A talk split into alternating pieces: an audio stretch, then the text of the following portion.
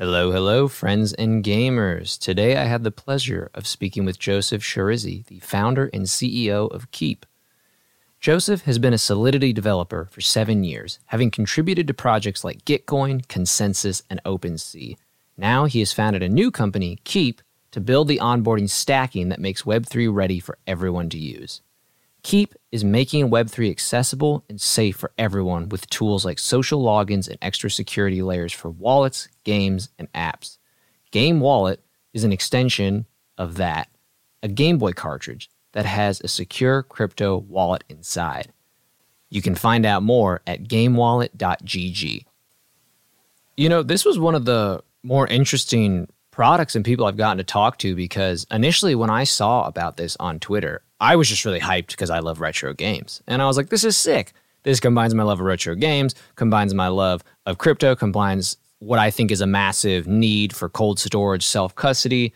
And after talking to Joseph, it, it was crazy to see how much he's really just trying to do a great service for the community. I initially thought, uh, not that this was a gimmick or like a, a way that somebody was trying to grab money it's funny how it was just properly timed on accident at the whole Ledger debacle, which, if you need to mo- know more about that, there are links in the show notes about it. But he's really just trying to do a great service for the community, himself, and with his company. And I think he's really just trying to give people their own unique control so they're not stuck in situations like with Ledger where they want to self custody but don't know how or have to wait. And I just really appreciated that. You know, um, as somebody who really tries to give back through this podcast, I just hope people find it, learn things, find it interesting. It was refreshing to meet someone who that was really like their whole get go with their company and everything they're doing. So I have nothing but respect for Joseph.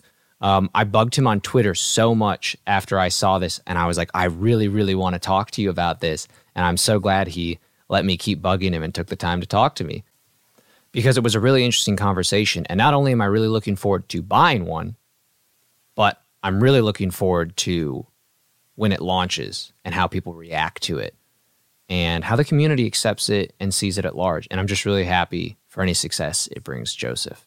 So, a great conversation as always, guys and gals. Only the thing I want to note is I feel like I'm talking to a bunch of dudes in Web3 gaming, and I know there's plenty of amazing women in Web3 gaming.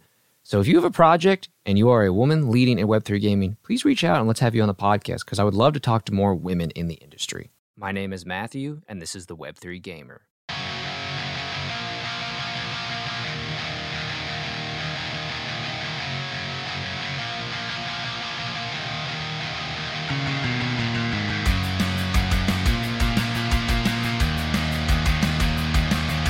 Hey, crypto enthusiasts. Tired of your cold digital wallets? Warm up with the freshest pick of the blockchain. Introducing Melon Coin. It's sweet, it's juicy, and it's the crypto you never knew you were missing out on. Dive deep into the melon mine, discover the power of the cantaloupe chain, uncover the secrets of honeydew hashing, and marvel at the watermelon wallet. Just head to melonmarketexchange.com and remember the juicier the melon, the richer the coin. You just might find yourself a millionaire. Melon coin is purely fictitious and should be consumed with a pinch of salt. Side effects may include fruit cravings, blockchain bafflement, and excessive laughter. Do not invest more than you can chew. Hi, I am Matthew Simone. This is the Web3 Gamer, and I'm here with Joseph Schiarizzi of Keyp. Joseph, first off, can you tell us a little bit about your background, how you got into this project of Keyp? Were you are you a crypto fan? Were you a fan of Web3? Are you a fan of NFTs? You're a fan of a little bit of everything. Sure. Yeah, I first got really into Ethereum in 2017 when I started working for ConsenSys in DC. Uh, and I really fell in love with Solidity as a programming language because of how simple it is. And I always really hated server hosting and trying to build apps uh, always requires that type of work. So when I learned about Solidity and the idea of deploying code onto a blockchain where it just lives immutably. It doesn't need to be hosted, it doesn't need to be maintained, and anyone in the world can access it. Uh, that really blew my mind, and I've been working uh, in crypto and the Web3 space since then um, on a variety of projects. I've contributed to Gitcoin, OpenSea, uh, Decentraland, uh, Metacartel, Raid Guild, and some other DAOs. and yeah, I really just engrossed myself in this type of world uh, with the goal of making crypto and Web3 just easier and safer for more people. That's really cool. So can I ask before you started learning Solidity, were you yeah. did you did you already know any sort of development or coding or was that your first interim into it?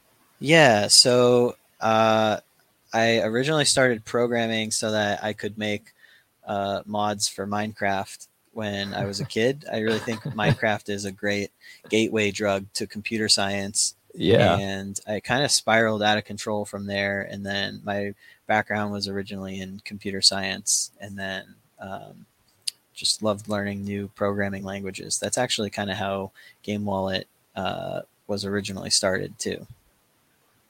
Was you just wanting to try a different gaming program language or? Yeah. So I've been trying to get better at assembly and learning the assembly language, which is like a very low level, very close to the hardware programming language. And okay. I learned that Game Boy actually has their own version of assembly called GB assembly that they made. I said, "Oh, well, wouldn't it be fun little side project to like go try to turn SHA 256, the hashing algorithm that keeps Ethereum accounts secure, uh, and try to implement that on a Game Boy. And it turns out it was possible, and everything kind of uh, piggybacked on on that just as an experiment and of me just trying to learn new programming languages. That's funny. So it wasn't even. Yeah, it is. It the product. The product was coincidence. the product was a whole afterthought. It was really just you, be it you just your desire and love of like learning new programming languages initially. It sounds like. Yeah, a little bit. Huh. Sorry, I didn't mean to to steal your your questions. No, you're fine. Okay. You're fine. It's all open discussion. Great. Well, so then uh, that makes me think. Since you mentioned Minecraft, back in the day, not as much now. I know as we get older, I have less time to game, but I still make time for it. I guess do you consider yourself a gamer? And if so, like, what were some of your favorite games growing up, or what sure. are some of your games currently? Yeah, I mean, I've had the same RuneScape account for almost 20 years now. I think I'm at like 18.5 years. Uh, amazing. And I'm still, I think that my first real experience with, with DAOs was joining a RuneScape clan. And obviously, we didn't call it a DAO, but that's kind of how it operated. That's actually really interesting. I never would have thought of it that way, but now that you say it, that really is how they would work. I I played RuneScape probably for about five or six years, mm-hmm. and then um, you know, all my other friends fell out of it, so I fell out of it. But um, yeah. I do remember having one friend who stuck with it for like another five or six years after that, and a lot of us being like, "I can't believe you're still playing RuneScape," and they're just like, "Y'all just don't get it. Like it's timeless to me." And I I can see that now in hindsight. Whereas at the time, I was like, "Well." I, the whole point I started is I want to play with friends online they were all playing it, so I started playing it. Really enjoyed it. I mean, I love fantasy games. I love MMO um, and MMORPGs. MMORPGs. But um, once they moved on to other things, I was like, well, I want to play with them first and foremost. So I guess I'll move on to other things. And I have gone back and revisited it um, a little bit. But uh, I think really for me, the main thing that drove it home was playing it with friends. Um, but I still love it as a game. It's timeless in my heart. I'll never yeah. forget it. I, I gave this talk at ETH Denver this past year about the GDP of RuneScape and it's actually one of the things that continues to motivate me to work in web3 and web3 gaming space because it makes me very sad to think about a private equity company buying the rights to runescape and maybe someday deleting years of progress and, and work. And uh, this character that i uh, feel very connected to you know well, yeah, not only you feel very connected to, but again, I mean, again, even when I logged in, my character looked exactly the same as I had left it like almost a decade ago, and memories came flooding back. I was like, oh my gosh. yeah.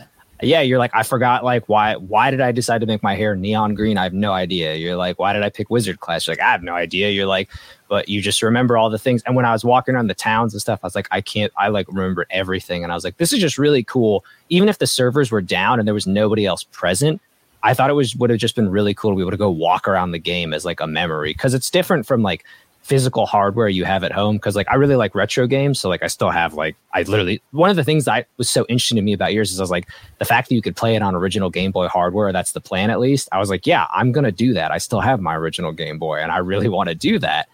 And um, so, but it's different with physical like hardware and cartridges and discs that they don't, you know, discs decay over time, but the cartridges we can dump the ROMs and obviously we can dump the uh, discs as well. But it's something where when you don't have that for the game and you don't have like a I, I I'm not gonna pretend like I know about like coding and stuff, but the backup of it, it's just a it's easier to be able to go, well, this I can still flip this cartridge in my hardware or buy another version of the hardware if this one broke and still play it. But like you said, if this is hosted on a server and it gets taken down and deleted, it's like it's just gone. And there's unless somebody in the back end was able to preserve it or reserve it. It's like you said, it's just unfortunate that there's not even like a museum piece of it where like, hey, the game's no longer playable in the sense of it used to. You could still visit, walk around, interact with your character. I would at least prefer that to just being completely annihilated.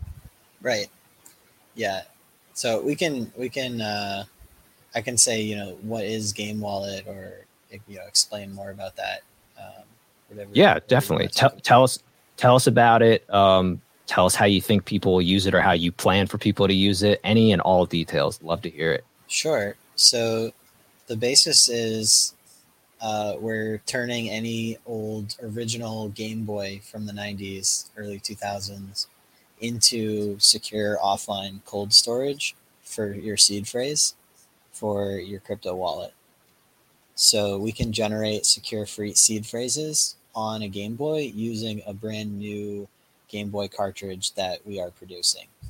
Very cool. And so are you going to stick to because i'm used to with cold wallets uh, with the ex- exception of ledger.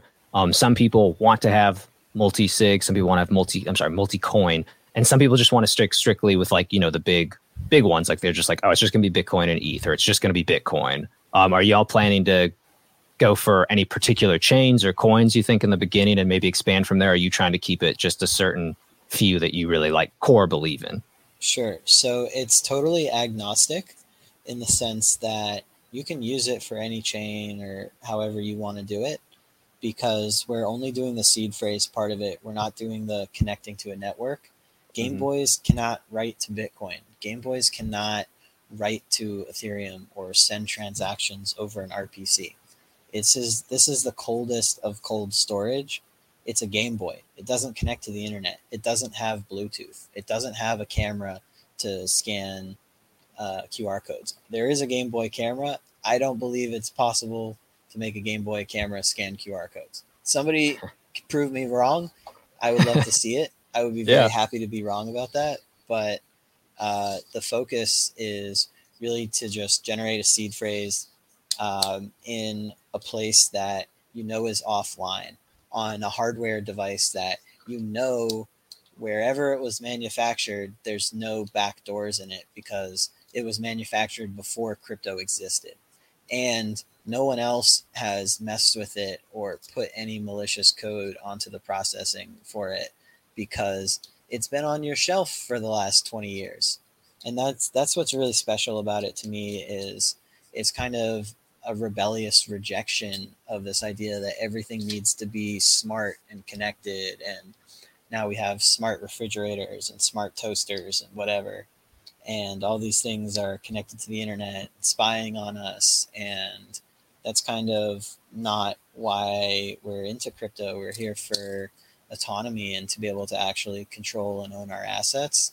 So being able to generate seed phrases that you can take to any other wallet that you can uh, use securely offline or bring it to a hot wallet if you want. Um, just gives people a new option. And to be able to do that on hardware that you've already owned for 20 years or that you can buy in a thrift shop um, that was created before crypto existed is really about giving people options um, and uh, the ability to kind of do these things in a offline way that you know is offline yeah and that's a really cool concept because i'll be honest this is the first time with any new cold storage wallet, mm-hmm. people very much are like, how can we use the latest and greatest tech, but still make it disconnected and not smart from everything? And I like how this is a total opposite lane approach where they go, we're not even worrying about that. We're going to go before any of that even had to be worried about, and we're going to integrate that tech in with it. So there's right. no worry about any of that stuff. And I really like that concept.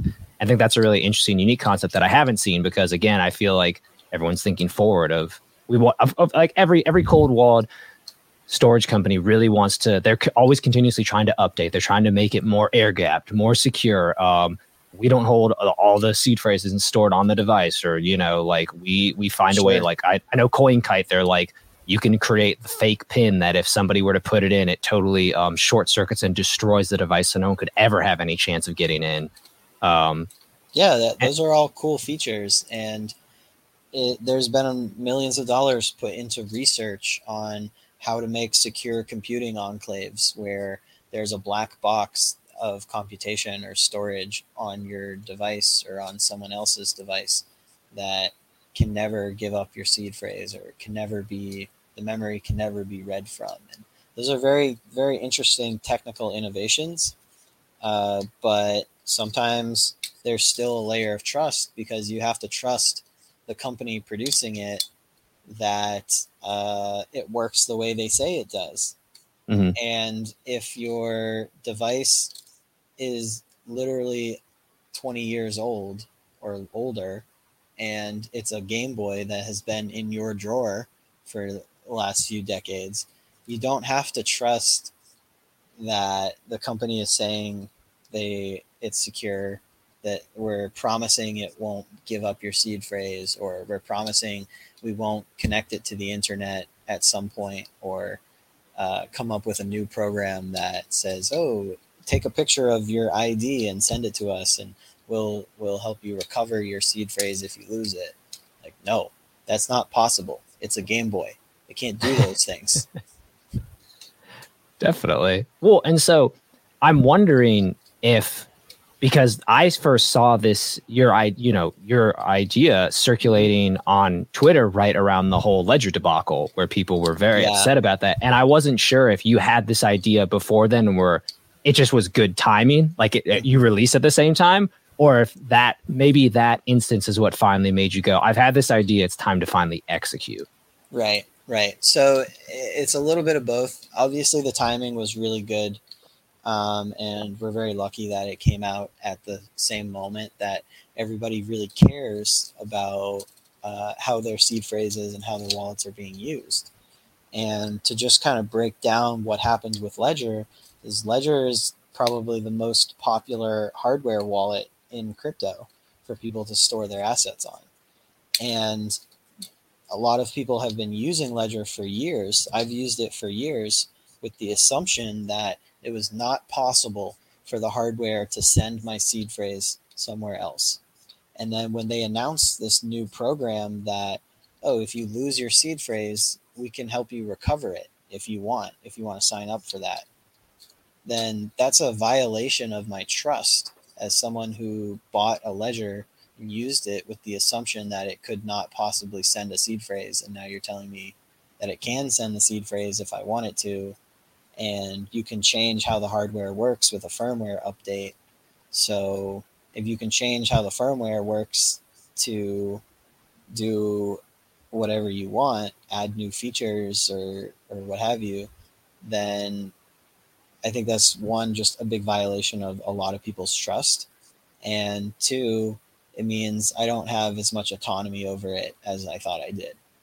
And the great thing about a Game Boy is it doesn't have firmware updates. It can never be updated. We can never push malicious code to it.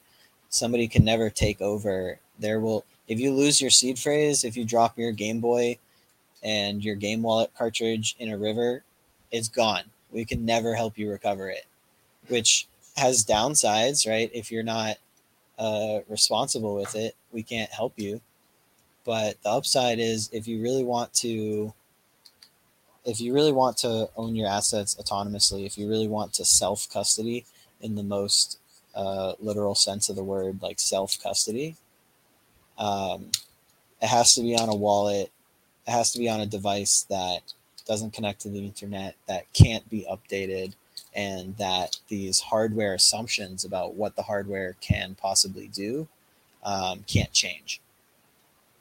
Yeah, definitely. And I um it was interesting because after it happened, obviously their CEO Pascal went on mm-hmm. several podcasts and was like, "No, it was an error on our part in the way we we basically had poor execution of how we explained it. But then every single podcast I listened to where he sat there and explained it, he would always admit, he'd be like, Yeah, you, you have to trust us. He's like, I mean, at the end of the day, you have to trust that what we believe in making a good product. And then, you know, he, he tried to explain the sharding and all that. And people would still be like, Yeah, but like, do you still see how like it's not true self custody? And I just, you know, I, I kind of, I was with you in the same thought. I was just like, Yeah, I have total self custody. It's, the only the only thing the only thing with the updates is literally for the interface of how to interact with sending and receiving any sort of currency. It has nothing to do with the device itself other than that. And so to learn that that was not the case was very disheartening. And since then i have chosen to move to other avenues. But this was one that when it first came up i was like i would love to pursue this avenue just for fun you know? Because um, i really love the idea. I think it's a really fun idea. And i think it's one of the more interesting ideas because it has a big layer of seriousness to it, as you obviously stated. Right. But then I think it also has a great layer of fun to it, um, which I've never seen in any cold in any wallet storage. Period. It's always very methodical, very um, financial, very economical. You know, it's supposed to be plain user face, plain way people interact. You know, in out, just similar to your bank account. And so, correct me if I'm wrong, but it looked like from the little bit of like footage and documentation you had that it's going to be based off similar to like a Pokemon game for inspiration of getting your seed phrase and like interacting yeah. to do transactions? Yeah. So there has to be a high level of randomness um, inside the program that is generating a seed phrase for you in order for it to be secure. And Game Boys are not able to generate that level of randomness um, needed to do that securely. So there has to be more inputs from the user and a lot of timers, a lot of um, random interactions, and then hashing a lot of different types of user inputs and um, the sort of things that we're trying to go for here is one is very definitely very much inspired by Pokemon, like you said. I mean, I grew up playing Pokemon Red and Pokemon Emerald, and um, the nostalgia factor just makes it really fun. The idea here is to create a game where you go in, you have some random inputs that the game generates for you, and then the user uh, going around a town, doing some quests, um, playing a fun game for a short amount of time, uh, creates enough input randomness from the user that we can get a big enough random number and use that to generate a seed phrase securely and you can store that on the device. So there is a there is a real game aspect to it, uh, and the other part is you get your seed phrase from this cat, uh, because you're never supposed to share your seed phrase with a person. I actually really like that. That's funny. yeah. So I'm hoping there'll be like a little bit of I'm hoping there will be a little bit of this education aspect to it. It makes it fun. It can be a good introduction if you're trying to explain seed phrases or the security of it or how you're supposed to store these things uh, to other people who maybe aren't so uh, into crypto or Web3 but interested in learning about it Sure. And I mean, it also gives people another, you know, some people prefer to, some people are like, I store all my crypto on one cold wallet. I break it across multiple. Some people I store some in cold, some in hot, whatever. I think this is just a cool option for people who are, you know, you're not, you know, if you want to store it all on there, go for it. But if like somebody's like, I just want to have the option to store, you know, maybe a quarter of one of my Bitcoin on there. And like that just seems like a cool option to me. Or maybe I want to store like three ETH on there and just have it as a fun secure way that in the event anything happens to all my other wallets, you're like, I know this is completely isolated. There's no way for it not to be. And so I think it's right. a cool concept to just have as a backup. Like, you know, you just call it your emergency fund wallet. If you're like, I can't trust everything on it, you're like, it's, you know, it's an air gapped emergency fund wallet. Um, and so I think it's great for that, if nothing else, you know, just as if you're looking for a cold storage wallet to break things across, you know, I think it's going to be great for that. And I also think you're competing because unfortunately a lot of the air gapped and nobody can see I'm doing air quotes cold storage wallets really aren't air gapped and the ones that lead the market purport themselves to be that And then it's funny, the ones that truly were after the whole Ledger debacle, uh, CoinKite being one of them, saw such a surge in sales. They're like, we couldn't keep up with demand. Great thing, great place to be in, great thing to have. Not good for our customers who really want to get to a more secure place, but have to wait maybe three weeks to a month before they can get the card. The whole time, kind of sweating, being like, what's going to happen with this whole thing? Like, I'm kind of worried now. Instead of being able to self custody and immediately be like, I just wish I had the option to get this thing and just move it off and be done with it. Right. And to be clear, we're not trying to compete with them. We're not trying to compete with Ledger. It's Sure. just about giving people options and Yes. educating people that hey, everything doesn't have to be so high tech, so connected. Actually, low tech uh, analog solutions um, can solve a lot of our problems around security, around encryption, and uh, cold storage, but also in, in other aspects of our lives too. Could you elaborate more on that? Uh, sure. I mean, I think everybody hates smart refrigerators, and the refrigerator telling you what's inside of it uh, is a huge waste of human resources and ingenuity when you could just, you know, have uh, open the door yourself and figure it out.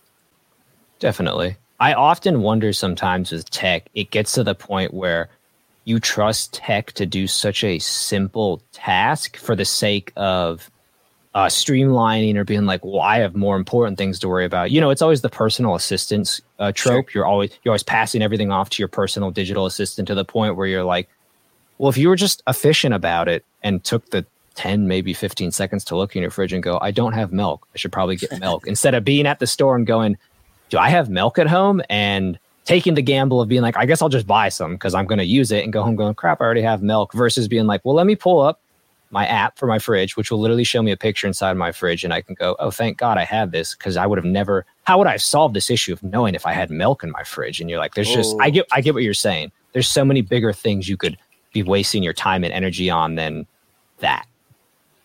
Yeah, I, I, I think that's that's one example, but just our lives are very connected right now, and there's also a loneliness crisis in this, Sure. uh, you know, Western civilization, and there's a lot of there's I think most people would agree there's a lot of issues of being over connected. I don't want to get too philosophical about it, um, but I do I do think the product is a little bit rebellious in nature, and uh, we're only going to really do one batch, like a, a one batch run of this. Oh, okay. So this is not like the game wallet is not going to be the long term competitor or alternative to Ledger that people are hoping for. It's a really cool project. Uh, it has awesome nostalgia factor. It will be a great example of how to build something analog that's also secure and really powerful and, and unlocks things uh, for people that really unlocks digital sovereignty for people but it, yeah it's not it's it's not going to be the the ledger competitor people are are hoping for maybe but Sure. it's going to be really fun it's going to be really cool and i'm excited for it I am too. So can I ask this because I I have in the past like I don't really collect as many video games as I used to, but obviously Sure. there there are games out there that take you know limited run games is one of them where they take or um, they take digital games that are only digitally released. They produce a limited physical amount of them and then sell it on their website. And if you get it when you get it, you do, and if you don't, you don't. And I'm right I've seen both models where they what they used to do is they went there's only going to be 3000 of these ever and that's it and people would be like okay I'm going to order it. And then once they started growing too much they go hey that model doesn't work for us anymore. We have a lot of people one they you know you obviously want to make more money if you're trying to run a business for revenue but two they were like it's unfortunate. So many people are missing out on the items so what they started doing is they would do a 4 week pre-order going hey so many people want to order in this four week period, go for it. Whatever it comes out to, if it's 9,500, we'll just round it up to 10,000. And um, then we'll just, we'll distribute the other, whatever remaining ones to local stores and places. So that way you have a time period where people can get it. And I'm wondering if I, and if you're allowed to share, you don't have to, if you all have a plan, if you're just wanting to do like a batch number, or if you're wanting to do like an open pre order to be like, hey, if you're interested, this is your only chance, the time frame to get it, or if you don't know yet. Yeah, so we're planning to do the latter. So we're planning to do a sale later this summer. Uh, we plan to use Juicebox, which is a really fun crowdfunding platform for crypto projects. You might remember it from Constitution DAO and all the money that was raised on Juicebox that time to try to buy the Constitution. Um, what you suggested is pretty close to our plan, I think, of we'll see how many pre-orders there are and how many people actually want to do this. You know, our marketing when we announced it was pretty viral and we had a lot of people join our Discord and say how excited they were and that they want to buy a ton of them. So I think as a collector's item, it will be really fun. And then that will basically be it. Uh, we'll release the game open source, we'll release the code open source, and I'm planning to make a guide for if people want to take the files that we're creating for the game and then flash them to their own Game Boy cartridges. So once we're done our production, people will be able to do it themselves. And then that's pretty much it for our production run. Keyp has this overarching mission of making Web3 and crypto safer and easier for more people. And this is an extension of that, but it's also kind of a fun side quest for us to be working on Game Wallet while we also offer uh, other services to people building dApps. And we're now working on our own uh, DeFi protocol right now as well. So, in terms of the business model, like you mentioned, it's probably going to be a one time run for Game Wallet. And maybe it will be a collector's item. I don't, I don't know but it will be really fun. It will be really cool, and then we'll go back to um, kind of focusing on our, our more core products that uh, you know keep our, our company running. Got it. Well, that's really cool though that you have that ability to do that with your yeah. company. yeah, it's great. We have we have a lot of autonomy. Uh, the our company Keyp raised two million dollars earlier this year from the LAO, Skycatcher, um, Buffycorn Ventures, and other other DAOs, Lemniscap. Um, so we're very like Web3 native, and we're lucky that we have enough autonomy to be able to do these really fun projects and grow our brand and, and create really fun tools that uh, people are excited for and just make crypto more more fun and accessible. Yeah, and and it's rare to meet because I feel like there's a lot of companies out there where, you know, they they say that's what they want to do, and then through a lot of their services, because not all of them have products, obviously. Sure.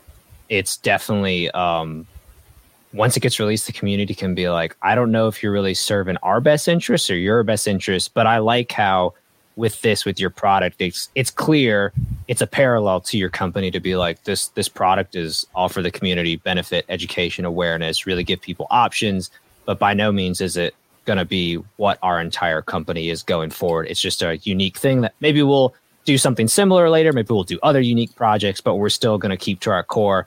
And I actually like that because that's that's more realistic to me in terms of how companies establish themselves. I mean, when I think right. about companies who are like people always complain, they'll be like, "Oh, well, this company gave back nine percent of its profit uh, to like this or 9% of its revenue to this like small community and people go yeah but like what did it do in the community and when they can point to specific things people are a lot more aware of it or like some companies will give out grants where they're like they give out um uh, like uh, RIP XRP. I know they do this a lot where they're like, if you have a small Web3 project and you're like, I'm struggling to get funding, they'll give it to $50,000. You don't have to pay back. Their only caveat is like, can you develop it on the XRP chain? Because we're always looking for new projects and stuff. And so maybe that's somebody's breakthrough that once they do that, where they got no other chances and other opportunities, they give to a community and they can go jump to do other things they want to do in other communities.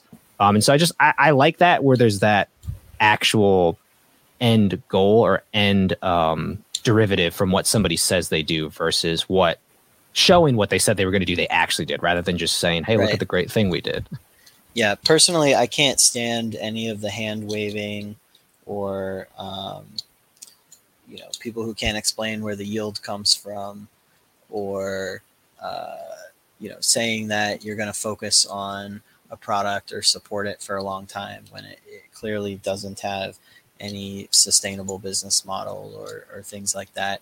You know, we're, we're always going to be really transparent. The code is always going to be open source. Uh, we're never going to push any updates because you can't push updates. It's a Game Boy. So, you know, I, I hope it will be really clear uh, and the expectations will be clear about what to expect when people order these and that we're going to be there to provide support and, and make the sign up process easy and the um, uh, make the buying process easy and uh, make sure everybody gets a really high quality product. And then it's kind of on your own and, and that's the real nature of, of sovereignty and self custody yeah i would agree with that honestly too I, I wanted to ask you this because you you sound very in favor of open source coding. Am I am I right in assuming that? Yeah. Or, okay. Course. And it's so it's interesting because you'll meet people in the space who they're either like, yes, I think it's a great thing. I think we should have it because it allows for transparency. It allows for people to um, essentially audit you and figure out on their own. And then I meet people who go, no, it's a security risk because by releasing all that, somebody can find some sort of issue with the code. Nobody else knows about it, and they can use it to essentially break it. And then eh, because you essentially publicly posted it, I'm just wondering what your thoughts or opinions are on that. Uh, yeah, nobody who says the latter, who says that closed source code is more secure, uh, they don't. Nobody who says that knows any what they're talking about and I would never consider using any DeFi protocol that was closed source.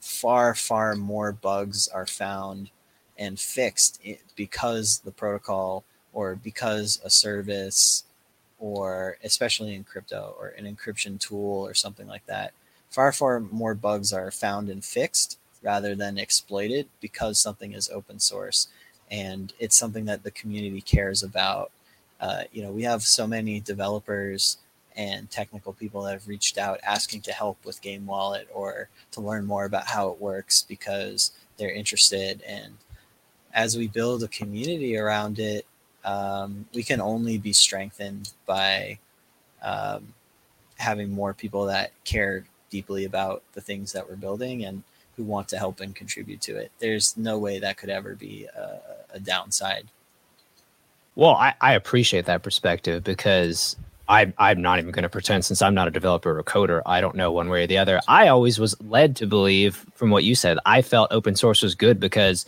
when you have good actors in a good community, people help you out and and really fix, like you said, the bugs and the issues. And they're like, sure. hey, I, I love this product. I don't want it. This is a big issue. I don't want this to happen. And and it's just great because you have more eyes on it. Maybe I know some coders and developers are like, you some some are really good at thinking really different ways and then some are like i i think in code a specific way so having somebody else who thinks in code's a different way like is a really helpful perspective to look at my right. code and figure out things so i always liked it that i like to think of the idea of that too right. that yeah there's all the the white hat hackers and there's all the good people in there who you know they believe in the community they want to do yeah, good in definitely. the community definitely i'm sure there's examples of otherwise of closed source projects that don't get hacked and some open source project that was hacked because it was open source. I'm sure there's a counterexample, but sure. as a general rule of thumb, I would say it's overwhelmingly on the side of things are more secure when they're open source.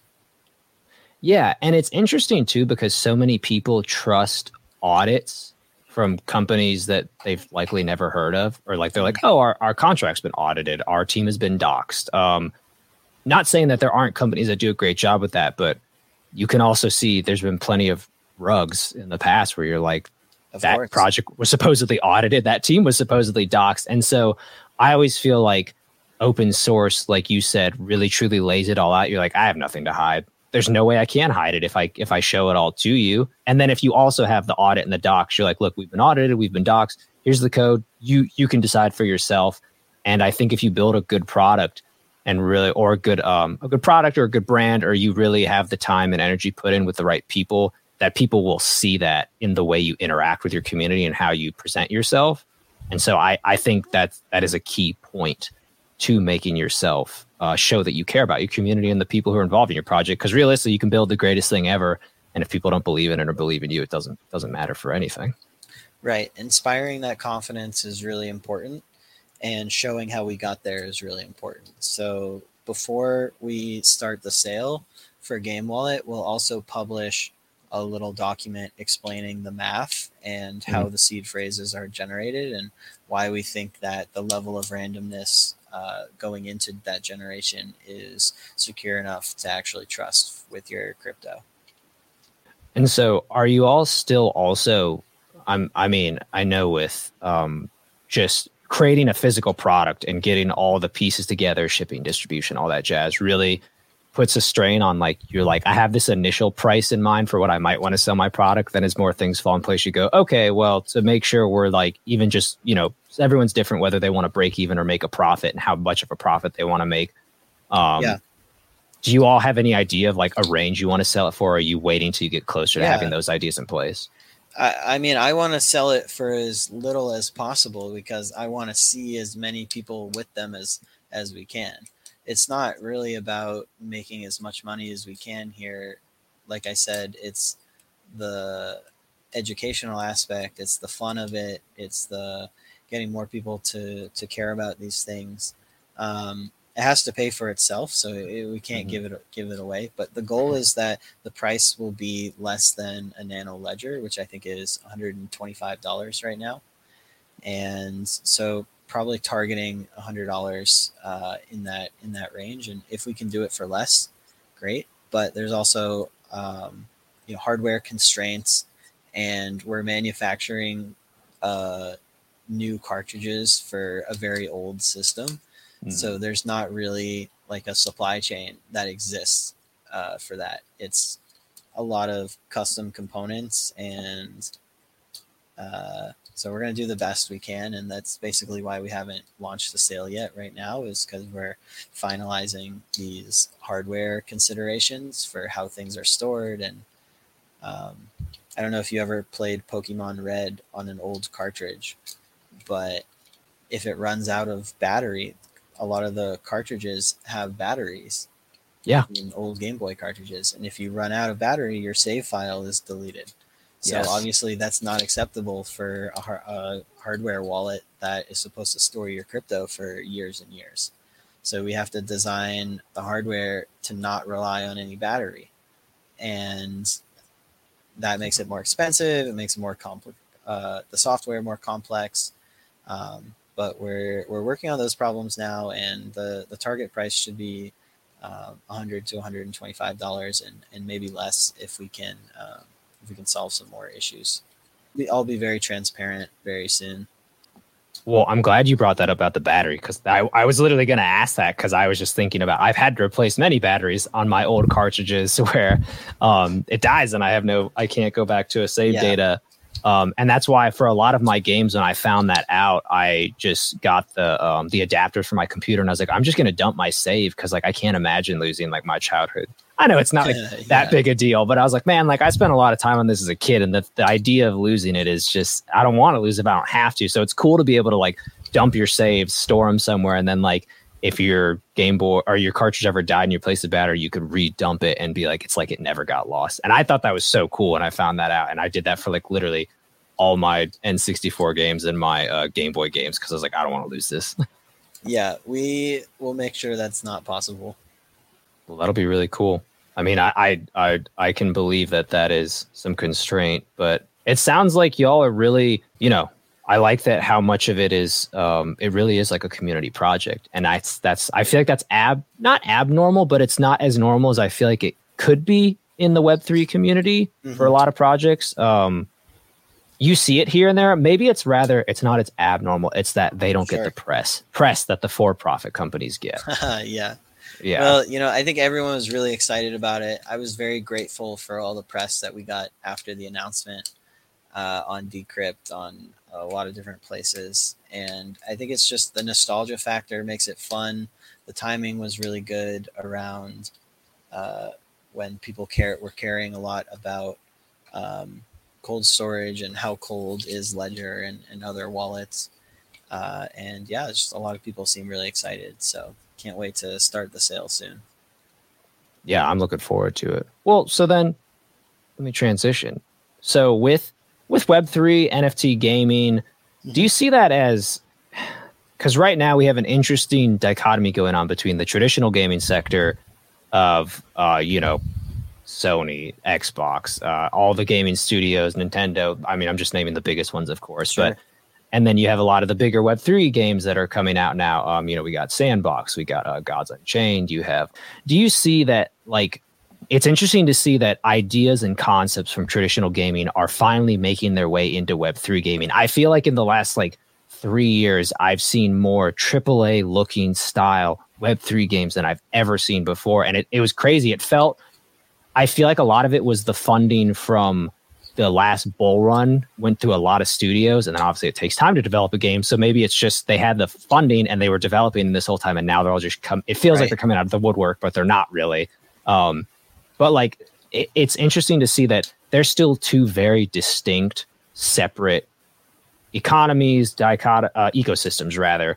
And I'm wondering if you think that they're going to continue to be that way, probably for the foreseeable future, because there may be people who just don't care for Web3 gaming, or if you think eventually it might get to a point where they're so uniquely intertwined, where it's like you almost can't tell the difference between the two, because maybe eventually traditional gaming has to take some ideas from Web3 gaming because people are so used to that and love that idea.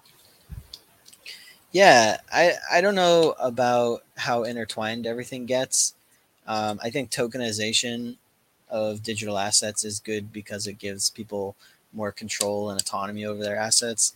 If you have two video games that are exactly the same, and in one of them the developer can delete your items whenever they want, and in another one the developer can't, the second one is obviously better. It's just yeah. an obvious improvement. Like, why would yeah. I play an MMO where my account can be banned and my items deleted versus one where that can't happen if they're the same game. And to me, uh, you know, I, I play on Hyperplay. I, I basically try every Web3 game that I can um, just because I'm interested in it. That, that as a segment has only existed for like two or three years total. So we're still in the infancy of this Mm-hmm. I think the the improvements and the value proposition of tokenized gaming, or I think it, I don't know if it will be called Web three gaming. I doubt it. There might be another word there. Sure. But um, I think it, it's inevitable because it's an obvious improvement, and there's new business models that are possible because of Web three gaming that aren't possible in traditional gaming.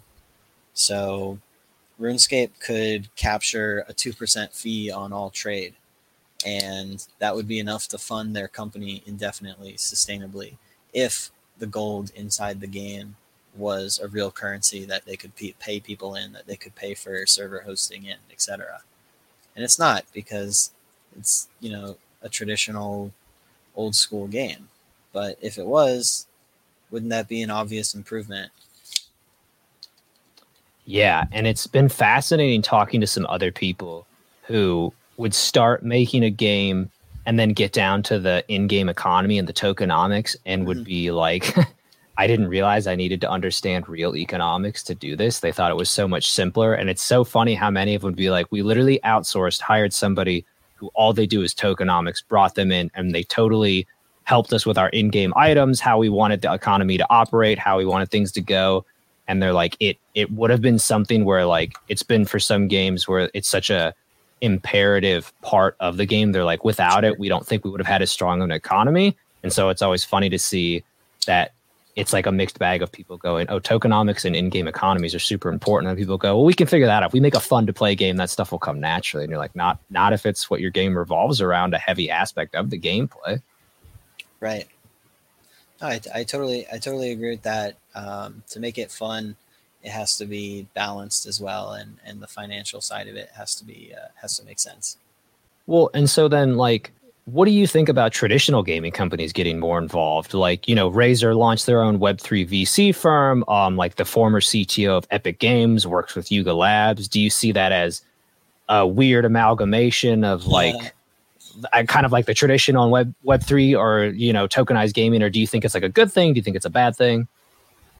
I, I man, I don't know. I don't know about that. Uh, we'll see what happens. I think anyone who says they know what the future holds uh, is lying or is full of themselves on some some level because we don't we don't know what, what is in the future ultimately.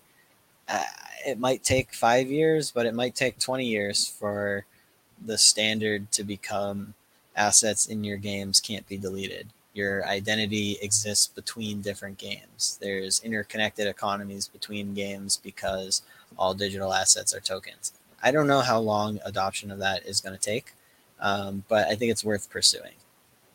Sure, I can definitely agree with that. Well, then, the only question I have is do you have any advice you'd give to younger folks who maybe are, it doesn't have to particularly be a Web3 project, but maybe people who want to get involved in, we can even say coding, developing Web3, people who want to start their own project, do their own thing, don't know where to start, don't know what to do? What advice would you give them? Uh, let's see. For someone who wants to start building, uh, you have to you have to just build something, pick something, a project that's very small that you want to create, and start working on it. And the experience of figuring out how to build each part of it next will uh, help you learn the things that you need to do to actually get started in product development. And there is a ton of low hanging fruit and interesting things to experiment with. I definitely suggest new programmers and people new to crypto that want to see what is actually being built instead of focusing on the price of different coins or uh, anything like that. If if you want to build things, if you want to meet people like that, go to some hackathons. Try going to ETH Global Hackathon that's closest to wherever you live, and start getting your hands dirty. Go to some workshops and and and see what you can come up with.